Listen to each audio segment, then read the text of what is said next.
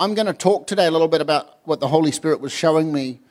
And it's something that we've talked about periodically, but I felt very strongly led to talk about it today. I want to talk about our mission as a church, our mission as dwelling place specifically. And, uh, you know, it's super important. You know, there's vision and then there's also mission. And vision um, and, and if you're visiting from out of town, you're going to get a whole bunch out of this. This isn't like some kind of like multi-level marketing upsell that you get signed up at the table at the back. This is not that, okay? This is kingdom dynamic, all right? This is kingdom dynamic. And in order to understand what our mission is, we actually have to understand what we've been, what's been asked of us. There's a lot of places and a lot of church buildings that will just choose what they feel called to but actually, we have to be very careful what we actually subscribe to because God is a God of details. He's always been, like, you know, Elon Musk is just trying to figure out how to go, like, blow out moon and, like, mine asteroids. I mean, the dude's next level, okay? But he hasn't figured out how to hang a star in the sky, how to balance an entire solar system or align a galaxy let alone galaxies. Our God is so detailed that the things that we take for granted, we as, as a planet haven't even been able to figure out the remotest idea of how they work. And that's just landscape. God is a God of details. And so I want to talk a little bit about what He has called us to do and how Dwelling Place has taken that and how we have postured ourselves. So this is you could say this is our mission statement if you want, but it's really how we function as a church family. Amen? So last week I referenced uh, briefly out of Matthew chapter 28 at verse 18. So if you want to go there, we're going to go there again. Matthew 28, 18. And I'm going to read these two, uh, sorry, these three very dynamic verses. And I always try and preface it with this that if, if I was you know, let's just say, let's say I was Elon Musk and I had uh, one of our one of our people here in this family actually works for uh, SpaceX, Casey, and you know the dynamics of all the different departments. There's like Tesla, and then there's like this new mining thing. There's SpaceX. There are so many. I mean, there's a whole lot of Neff stuff as well, like the brain interface, crazy, gnarly stuff. He has just almost a government level of all these different departments. Okay? Now, if Elon had to go off the grid for 12 months and he couldn't access his businesses directly, right? He would have a meeting with all of his heads of department and he would leave a mission briefing that would be essentially marching orders or instructions on how he wanted the business run in his absence. Right? If he blows out to Mars for 12 months or something crazy. You guys with me? Right? So that would be, and then let's just say he gets on his little space rocket and he jets off to Mars. It's total, it's total Star Trek today. Okay? But let's just say he has that moment that last meeting that he has with his heads of department or, or the, C, the, you know, the, the different corporate executives would be one of the most pivotal meetings that he would need to retain. Yeah? So he would then have to entrust those people to carry his corporations to success because he's removing himself from the equation temporarily. Are we in agreement? You guys can nod your heads. Please don't look like mannequins. It freaks me out. but, but the last things he says will be the most crucial because as he's nearing his time to get on that, on that rocket, he will be saying the most pivotal and potent statements of what he needs done. True? So, in the same context, Jesus has spent 33 years or 33 and a half years walking the planet. The last three and a half years were years of his ministry where he was pouring out and demonstrating the Father and, and, and heaven's uh, uh, uh, atmosphere. And he literally said, You know, the kingdom of heaven has come near you this day. And that's where he said, Repent. He's like, Everything's changing. There's a whole new world now available. And this is how it works. And he pulled during that time those 12 guys. We know there was 70. We know there was, uh, I think it was 120.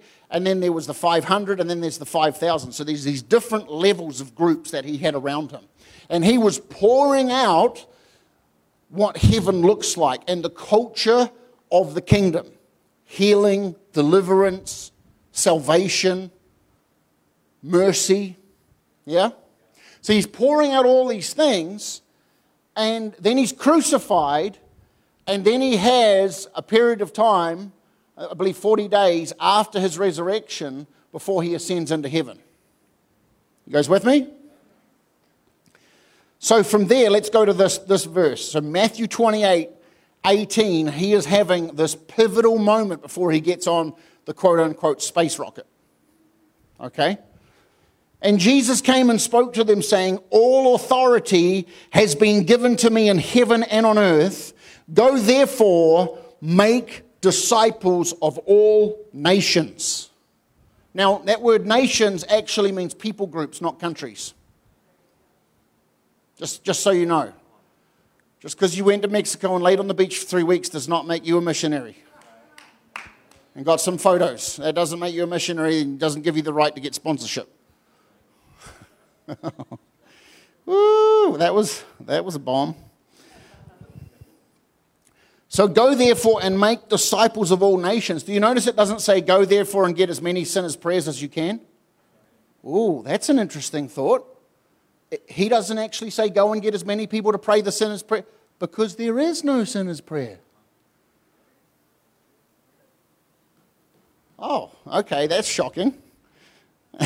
go, there, go, go therefore and make disciples of all people groups, baptizing them in the name of the Father, the Son, and Holy Spirit. Watch this teaching them to observe all things that I have commanded you.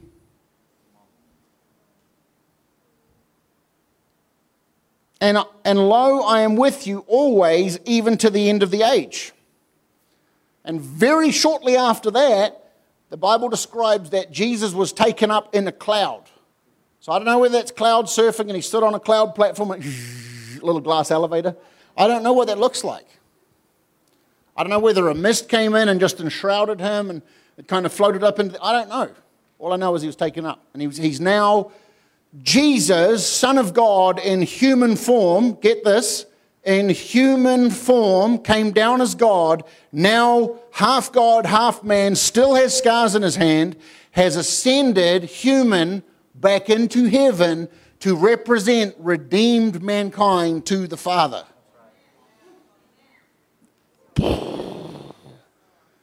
You're in a wheelchair on earth, you ain't in a wheelchair in heaven because you got a new body, but Jesus is still in his human form.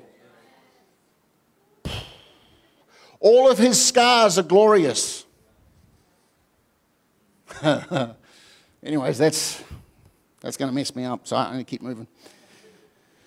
So, so this is his potent send off statement. And he has this, he has this chat and now he's at a point of critical mass where he is desperate for these guys to pay attention to what he says. Does anyone notice here it doesn't say build massive institutions and churches? Now, Jesus authored the church, but he didn't place an emphasis on becoming an institution. He placed an emphasis more than once on discipling people. See, the problem we have and the problem why the modern church is failing is because the last few generations has figured out that ministry is big business. And they've taken money instead of walking with God. Because if you walk with God, you're going to start discipling people. That doesn't mean oppressing people with your leadership. That means serving people with your experience. Come on. so, so, what we believe here at Dwelling Place is our mandate is not to show up at church that we are here 20, 30 years later with the exact same number and group of people, that we just have our aging country club.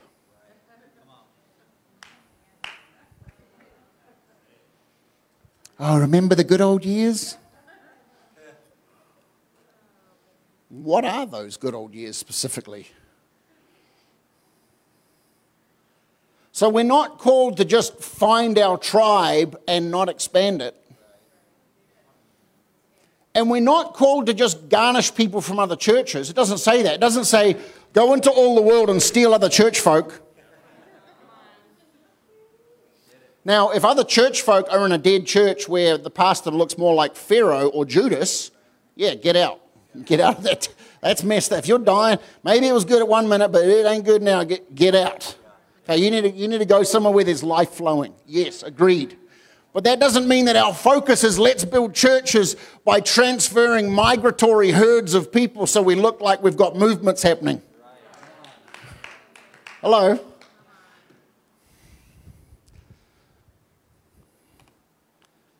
I know this may be shocking to some of you, but it's very scriptural. Jesus was more about concerned about truth and quality of discipleship than he was about crowds.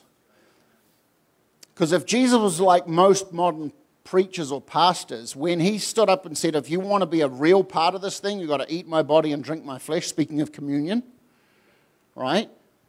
And everyone got up and walked away. If Jesus was like most modern ministers, he would be like, Oh, no, no, no, I think I need to retract that statement. Please come back. We need to still, we, we don't want to lose the building fund. And I'm being a little savage today, but I'm smiling.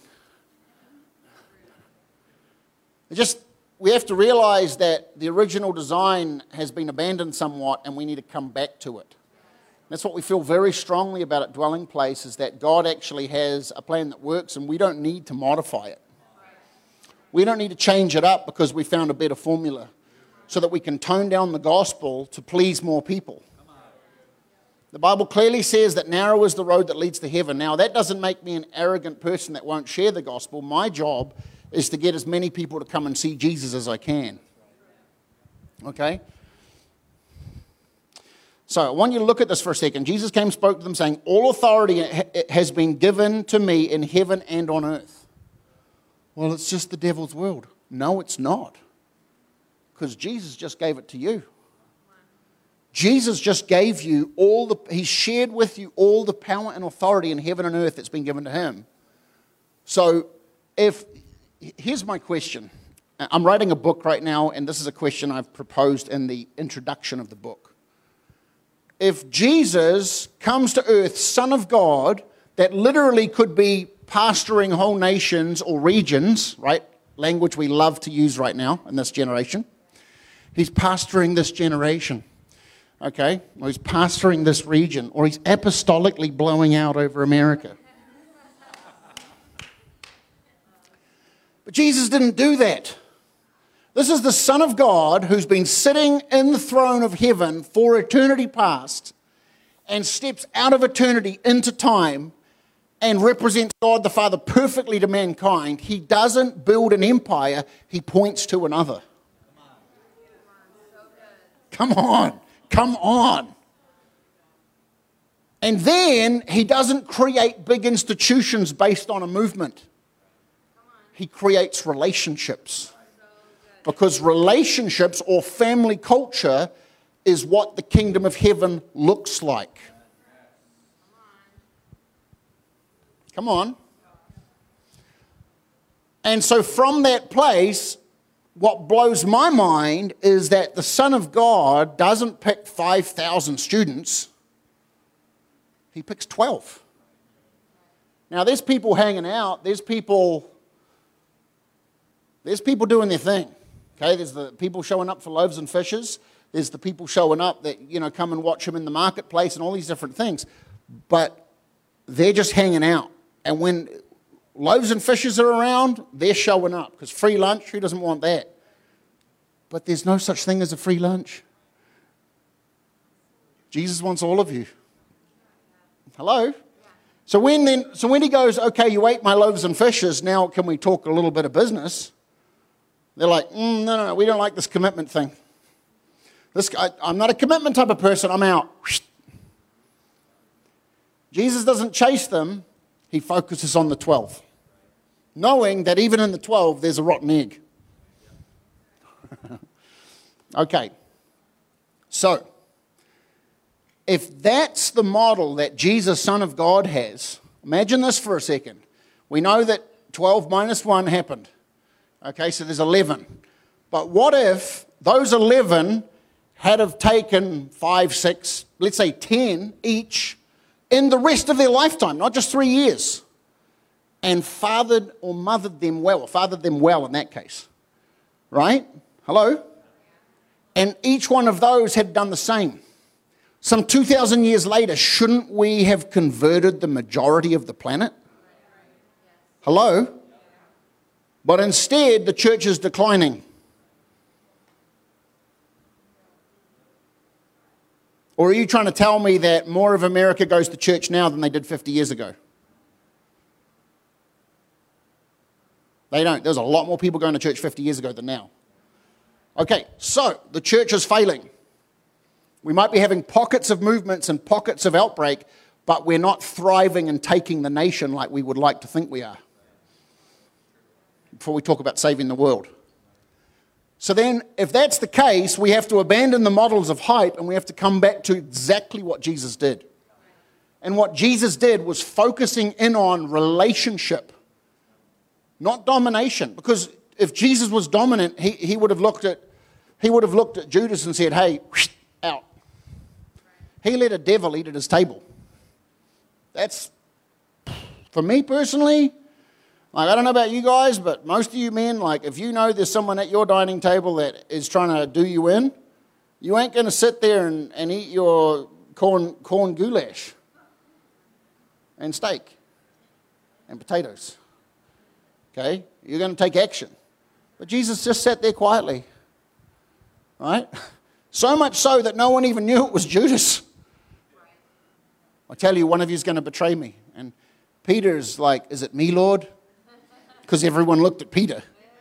Think about that. No one looked at Judas. Judas didn't say nothing. Everyone looked at Peter, and Peter's like, Is it me, Lord? It, I mean, I sunk in the water. I guess it's my turn to burn again. Right? So Jesus had this thing where through proximity, see, one of our problems is that we've turned discipleship into classrooms.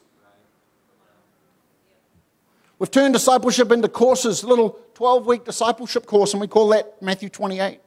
Sorry, that's not what it is. Matthew 28 looks like doing life with people and letting their little sharp edges come up where at times they can be smoothed off. It looks like course correction, not affirmation of problems. Not blind eyes being turned. See, Eli, you guys know who Eli was, right? He's one of the high priests. His sin was that he actually had dim eyes. Not eyes in the natural, eyes in the spirit, so much that his two sons were sleeping with harlots and prostitutes on and in the temple and were stealing all the offerings. Hello? See, fathers that are unwilling to confront produce a generation that prostitutes the temple of God. Come on. Now, it's not all about confrontation and correction. It's got to be about love and seeing. Like, so Peter was messing up and he, and, and he was like, Jesus, you know, you'll never die. We'll never let you die. We'll die first. And Jesus looks at him and says, Get behind me, Satan. That's, that's really harsh. That's me like turning to you and saying, Shut up, Satan. now, he's awesome. Okay? I'm, just, I'm just using Jeff as an example. But that's what it looks like.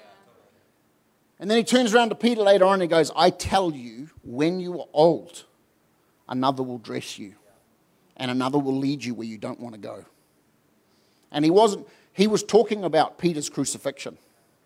See, a real leader is someone that's mature enough to see your problems, but not let them become your identity. Just that, that's the workshop of life right now.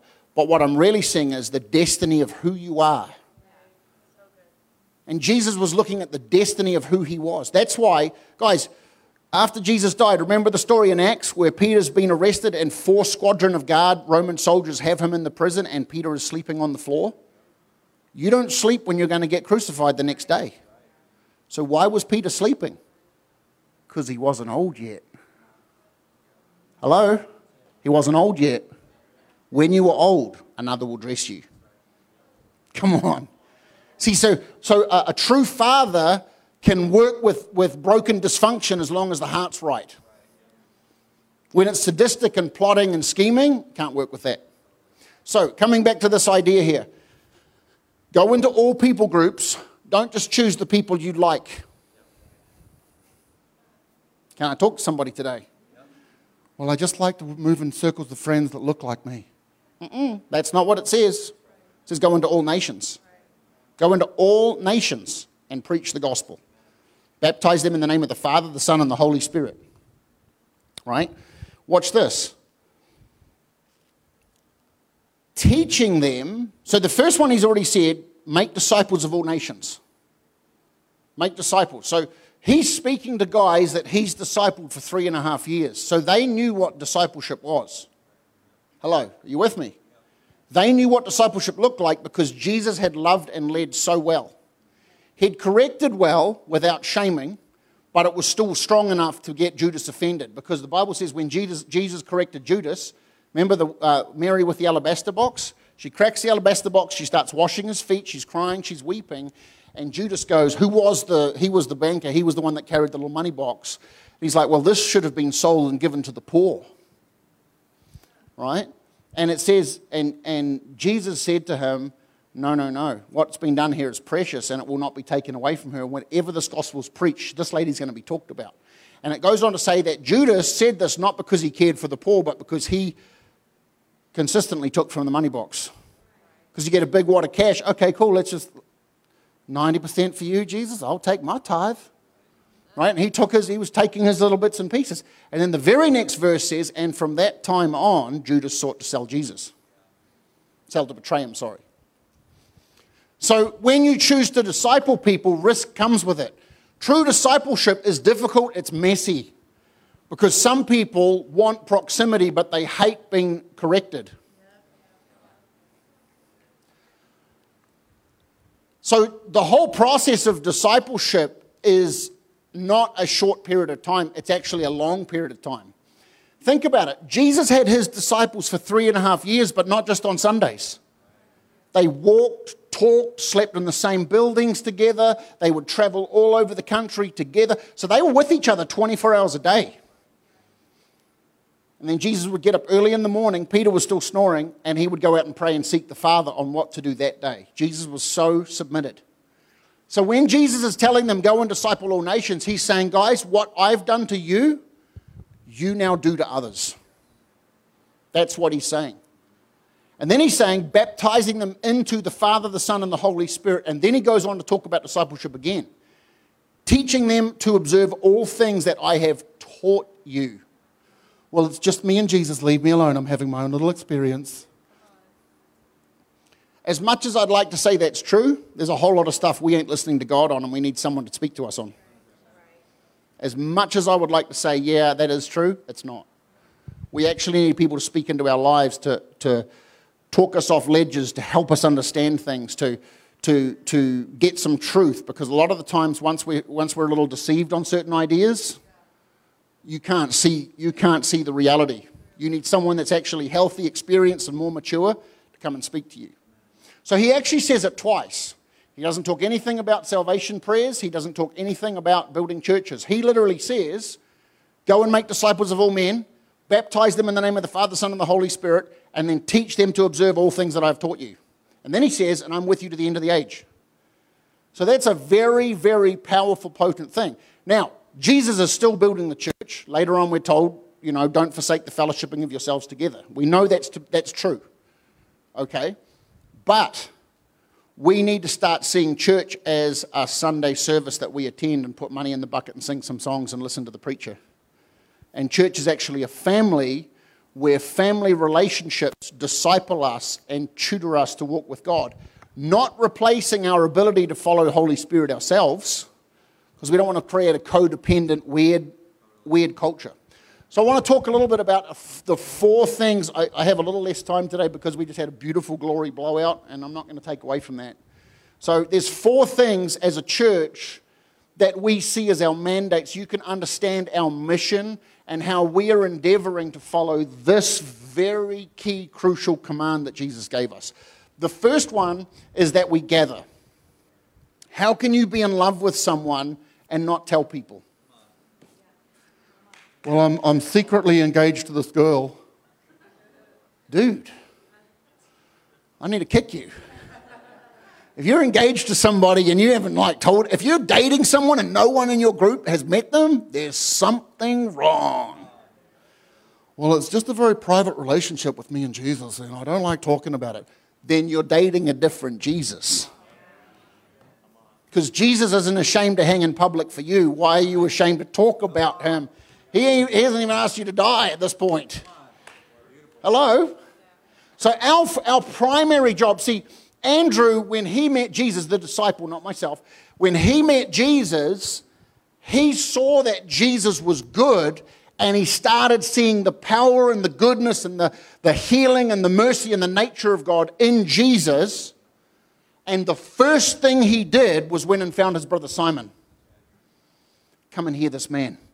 Our fathers and the rabbis have told us about this all our lives. Come and hear this man has the words of life. See, if you've encountered Jesus, if you've encountered a place like, and it might not be that you've not, let, let me say this straight. You've encountered Jesus in your personal life, right? And, and if you're at a church where the presence of God and the word of God is flowing, why would that be a secret? Why is it okay that we enjoy Jesus and just get blown out in glory and we shake and we soak and we weep and you know, we lay on the floor and we get blown away with revelation. But when it comes to share with someone at 7 Eleven that you never met before, what is happening?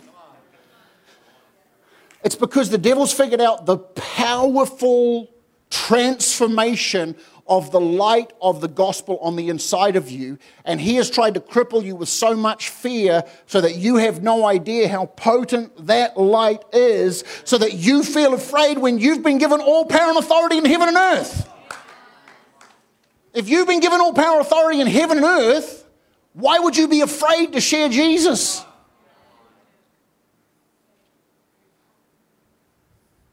Well, you know, my workplace is very sensitive. So is hell. Its flames never go out. Do you really want your work colleagues to go there? Or do you want to just sit blessed that you had a wonderful church service on Sunday while they continue one day closer? Well, they might reject me. Yeah, but at least you've told them. There's a guy called, I believe it was Lester Sumrall. And has anyone heard of Lester Sumrall here? Very well known man of God. He's passed on now. But when he was young in his life, and the, the Lord actually came to him and took him and showed him this valley leading up to, it was in the spirit.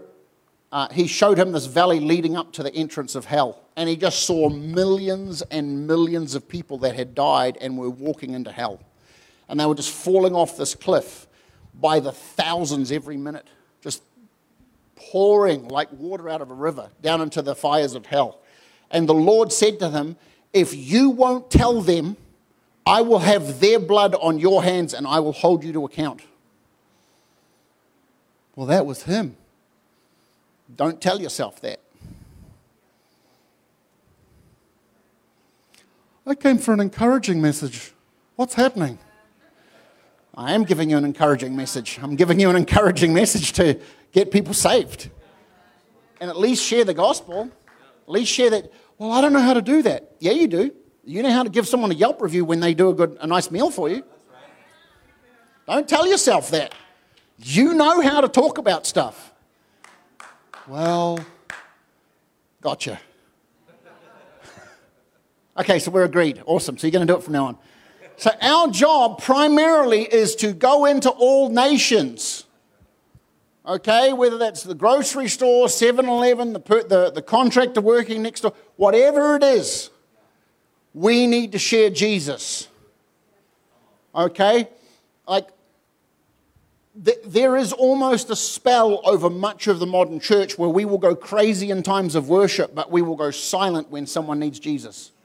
It's a spell and it needs to break over your life. We're to be unashamed. Jesus literally said, if you, are, if you are ashamed of me in front of men, I will be ashamed of you in front of my Father. That is not the moment you want. And no amount of tithes and offering will change that. You can't compensate money for, for being ashamed of Jesus. Oh, that one's ouch. Okay. But I listened to Bethel worship. Dude. It's not what goes into a man, it's what comes out of a man.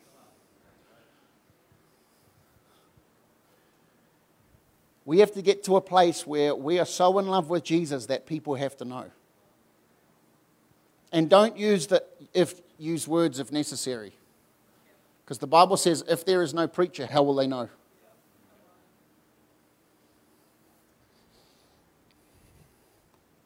Okay, so the first thing that we do as a church is we gather people. We, we bring people to church services, but it's not just about, you know, and, and please, there was a time in the 50s and the 60s and even the 70s where people would take their friends to Billy Graham crusades. Hello, has anyone ever done that before? And, and sat in stadiums and let Billy Graham or Greg Laurie or whatever preach the gospel so that we wouldn't have to we were like, hey, let's go to dinner. And then I think there's this stadium event, and we kind of play dumb. It's like, I think there's this thing happening. Let's go check it out. And like, that might have been a cool strategy for, at some point, but that's not a lifestyle. People don't want to do that anymore. They really don't. Maybe it looks like you having someone over for dinner or taking someone uh, some baking or some, whatever that is. Maybe Marie Callender's, whatever you need to do. Okay, if you can't bake, find a way. But we have to get to a point where we are at a place where we are looking for every person that we interact with. And we're talking to Holy Spirit, and He's like, I want you to talk to this one.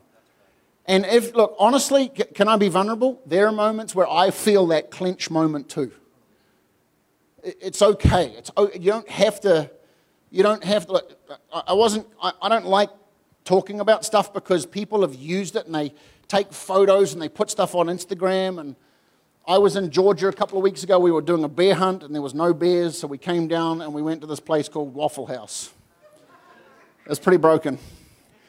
But after you be, I had a 100 pound pack on, I was ready to eat anything at that point. There was borderline nothing open, so Waffle House it was.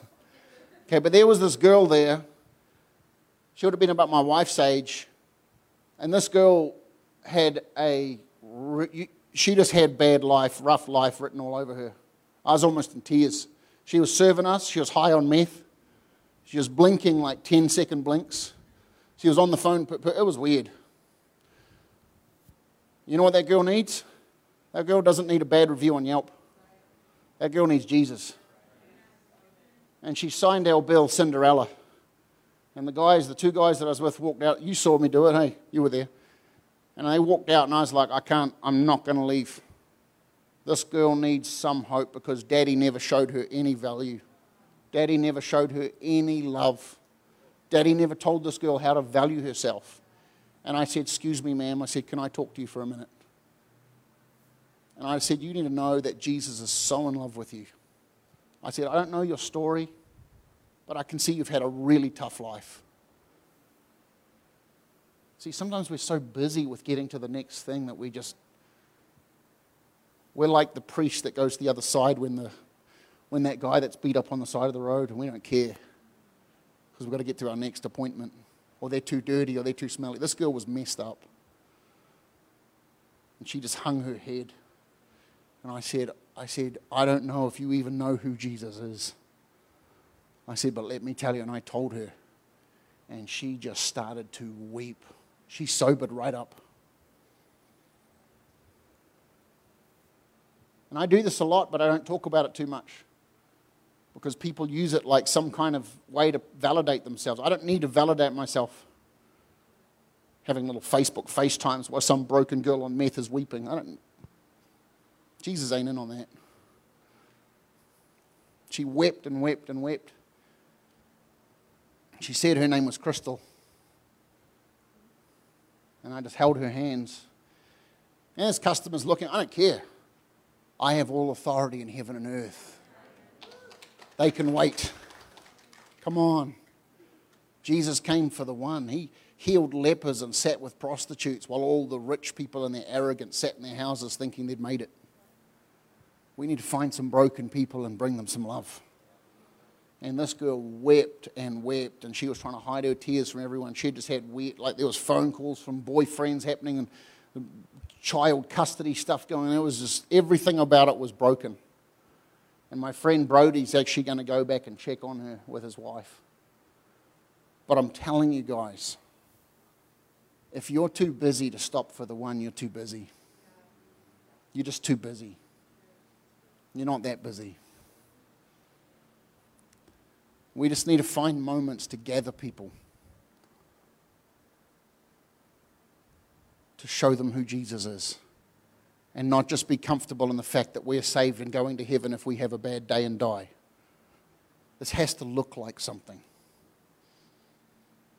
But can I say this? It has to look more like more than just a prayer. Because us modern Christians have got real good at having the little Eagle Scout badges of like, I've had 27 prayers. So, how many of them are still living? Or did you just go out like, like I, I came from the club, the hardcore club scene when I was pre Jesus. And I, I got into that scene so much that I became a bouncer and I saw so many things that were so messed up. And you saw, I, seeing it from a different angle as a bouncer, you just see people come in and they're looking for someone to hook up with, and, you know, all kinds of stuff would happen. One night stands every which way. It's easy to make a baby, but it's different to be a daddy. And we have to get this with Matthew 28. It's easy to have someone pray a prayer, but can you walk them into stability? So the next point that we do is this, at this church is we don't just pray and leave people standing on the side of the street or in waffle houses we plant them. You see, and it's not just up to you, it takes a village to raise a child, but it also takes a church family to plant someone because we know that as soon as that person has that moment where they recognize who Jesus is and where they've come from and their brokenness for his beauty, and in a moment they can be washed clean, and all of their shame and guilt and torment leaves, and they get peace and beauty in, in, in, in a moment. From that moment, the devil's trying to get them back. So it takes a family. It takes people that when they walk through the door, you spot the new person in the room, and 12 different people make them feel welcome. And the right, healthy people. Young man, you don't need to be that right, healthy person for that pretty girl that just walked through the door. She needs a woman of God. I know in some, in some circles that might sound controlling, but how many times have people not made it in the kingdom because some dude got involved or some girl got involved with some cute dude that walked in? He ain't ready for you to pick off the tree. If you touch him, he might not make it. Is that okay for me to say that? Because I've just watched it happen way too much. I've tried to stop it happening, but people just do what they want to do. People just do what they want to do. but I want to do what God wants to do. And people matter. That's why Jesus said, if any of you causes a little one to stumble, it'd be better that a millstone be hung around your neck and you cast in the sea. That's a big deal. So we need to, we need to, and we've all made mistakes. Okay, I'm not here to condemn anyone. I've made mistakes. We've all made mistakes. We have to learn how to love people well. But planting people looks like transitioning them from just a decision to where they start to adopt Jesus for themselves for real.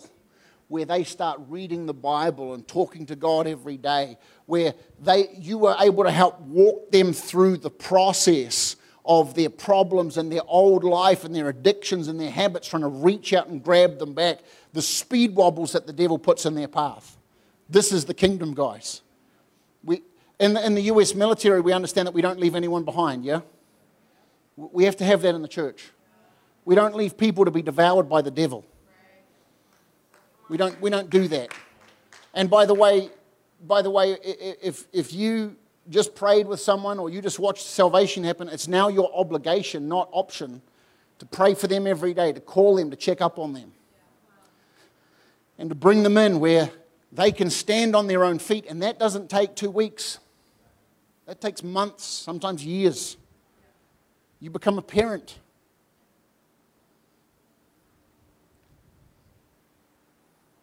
The next thing that we do is they start to grow and become established as we begin to equip them. We teach them the Word of God, we train them. We walk them into deeper, deeper relationship with Holy Spirit. We equip them. We, we cause them to start to find where their strengths are, where their giftings are, what their callings are. And as they grow in that and they're still walking through uh, uh, dealing with their old life, because we're all dealing with our old life in one way or the other, they become equipped. Paul said this He said, I labor over you until Christ Jesus is formed in you. And Paul wanted to see people go from babes to strong warriors. He also made a statement. He said, Some of you should be teachers by now, but you still require French toast. I mean, he said milk toast, but French toast is basically, so figure it out, right? Soggy bread. That's the other way you could say it. And so our job is not just to get people, and that's one of the problems with the American church is what we do is we just want members sitting in the pews so we look big and strong, but no one has actually got out of diaper stage.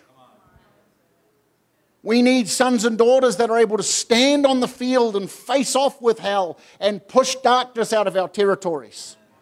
Not weak, not broken, not, not feeble, able to endure when the enemy comes to test our ranks. Come on.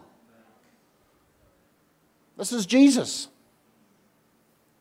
Therefore, put on the full armor of God that you may be able to stand in the evil day.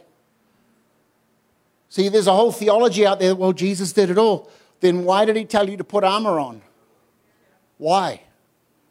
He did it all salvation sense, agreed. But you still have work to do. And the enemy has not been chained up yet, so we still have a water fight. Jesus has won, but we have to stand in the victory, and that looks like onslaughts. Because we all have power and authority given to us, all power and authority. I'm going to try and wrap up, okay? I, I'm, I'm trying to get through this as best I can. So we equip people, we train people. We want people to come from a place of immaturity to maturity, of dependence to being able to actually have a resilience about them and a maturity about them where we can stand, not just getting a certain, you know, a dynamic appeal to the next young up and coming group of people so we can convert them to our church house. That is not Jesus. Kingdom looks like mentoring and discipling people into maturity.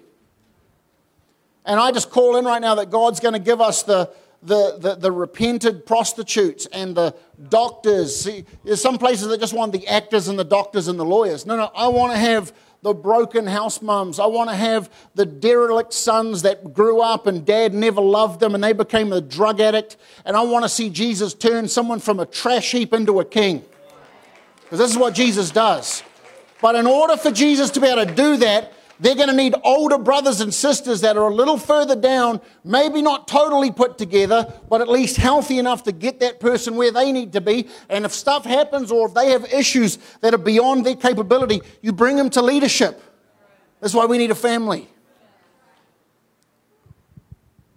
And see, so through the course of equipping people, we come to the last point, which is empowering people. See, the goal is, is to take someone that looked like the woman caught in adultery and bring her full circle where she's now able to go out and gather souls and equip people and empower them. Come on. Able to raise people up where they are able to then, you know, go out and be able to infiltrate territories. Like people have talked about infiltrating Hollywood. How about we infiltrate the oil fields? And how about we infiltrate uh, uh, uh, grocery stores? Come on. How about we infiltrate the hospitals and actually show that Jesus has power over sickness? How about we infiltrate our neighborhoods and the kindergartens and the schools? But it doesn't, you can't do that as a baby. You need to be established. Your zeal will not get you there and keep you. Sorry, your zeal might get you there, but it won't keep you there. The devil will destroy you. You need to be mature or with mature people. Is this, is this helping someone right now? This is what we believe. Jesus is organized and structured. Not legalistic and ritualistic and full of tradition where there's no life and spirit and freedom, but he wants to raise people up healthy. Jesus is coming back for a glorious bride, not the bride that slept in and trying to wing it and cram it. Hello? So we want to raise people up to a point that we can empower them. Matt, you never know that, that, that girl who, who all she's ever done is seen her value in, in a whole bunch of different men in her life, who her life completely turns round. And she can be the smile at the front door that's so pure with no, with no lust on her face, where she becomes the welcoming face that changes somebody's life.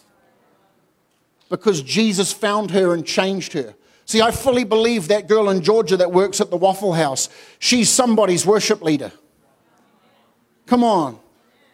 She, she's someone's amazing wife that they'll thank God for the rest of their life that He married her.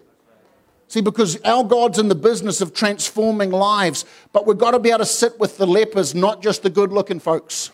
Come on. Jesus didn't just come for the good looking, well good people that had a bit of money behind them so we can kind of have a certain presentation. No, we want everyone here. We want the broken, we want the healthy. Takes, it takes a lot more for someone healthy to settle into an environment like this, anyways. Because usually the people that think they're the most healthy are actually the most broken. Not to say there isn't healthy people that have been in other churches. You get what I'm saying? So, our goal is to empower people, not just have a whole bunch of people in diapers clapping at a person with a microphone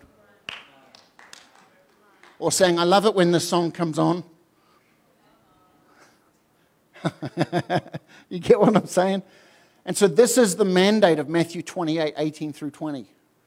Jesus is serious about infiltrating the world. He started with just 12 and was very secure in that.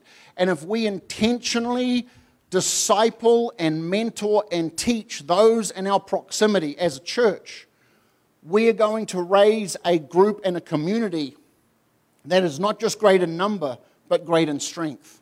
Great in their walk with God, great in purity, great in their faith, great in signs and wonders, and great in replicating and multiplying the kingdom. Amen. We can't just have a whole bunch of sterile sheep that don't know how to multiply. Come on. If you've got a herd of sheep and none of them are having babies, we've got a problem. Otherwise, when you got saved, Jesus would have just zapped you up to heaven, like, cool, we got him, we got him in the bag. No, he left you here because there's work to be done. Amen? And if you're listening to this going, man, I've never heard this before in my life, or this sounds really intense, or you know, I just like showing up to church and just people leaving me alone. That's not the way Jesus designed it. Jesus made community and family. Jesus made community so much so that when Judas was right in front of him, Jesus allowed that level of vulnerability. We don't need preachers that hide in back rooms. We don't need that. We don't need preachers that run off and, and only come out to, to preach a 30 minute se- se- uh, message once a week. And I know I've gone over 30 minutes, but I'm not going to run off. But, anyways, I'm going to land right there. There's a lot more I could say, but that's, that's the compressed, compacted mission statement of what we believe is and, and are looking to pursue as dwelling place.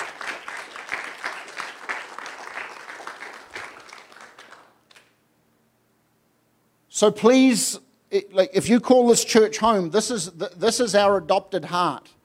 And as you understand this, understand that attendance is not enough to participate in the kingdom. God needs interaction. A prayer is not enough. You need discipleship. And can I say this? Just because you've attended church for 20 years, if you've not been mentored and discipled, how are you going to disciple anyone else? Jesus called that the blind leading the blind. You don't, you don't know what to do if it's never been done for you. You're going to test all your bad ideas on some innocent person that's going to trust you, and it's going to be a mess. So it's a process of people that are healthy discipling people creating healthy people that disciple people. And if we can do that, we can disciple this territory over the next 20, 30 years. We can, because we're going to do it right. Anyways, we love you guys. I'm going to close the service here. Father, I just thank you that you love us so much that you sent us Jesus to show us the way. And we don't want to create a new franchise, God. We just want to do what you did. And so we're asking that you would help us to adopt your plan and not put our ideas on it. And I just thank you, God, that the people in this room, that all the destiny that's sitting here, all the destiny that's watching us online, that you would just take our lives, God, and that you would just start to set our lives on a course where everything we've talked about today would be possible for every person in this room. I pray, God, that you would just really help us come to a place where we realize that it's not just me and Jesus, but it's me, people, and Jesus. That we would come to a place where we allow the right person to speak into our lives so that we would be able to grow up in who you are and be mentored and fashioned in such a way where God, at the right time, we're going to be able to do that for others as well. And in doing so, we're going to strengthen your kingdom in this territory. So we bless you, God, and I just thank you that I, I, agree and I just bless all the destiny and the potential in this room. And I pray that none of it goes to waste, but all of it would grow up and come into full strength and maturity in its right time. In Jesus' name, amen. Amen.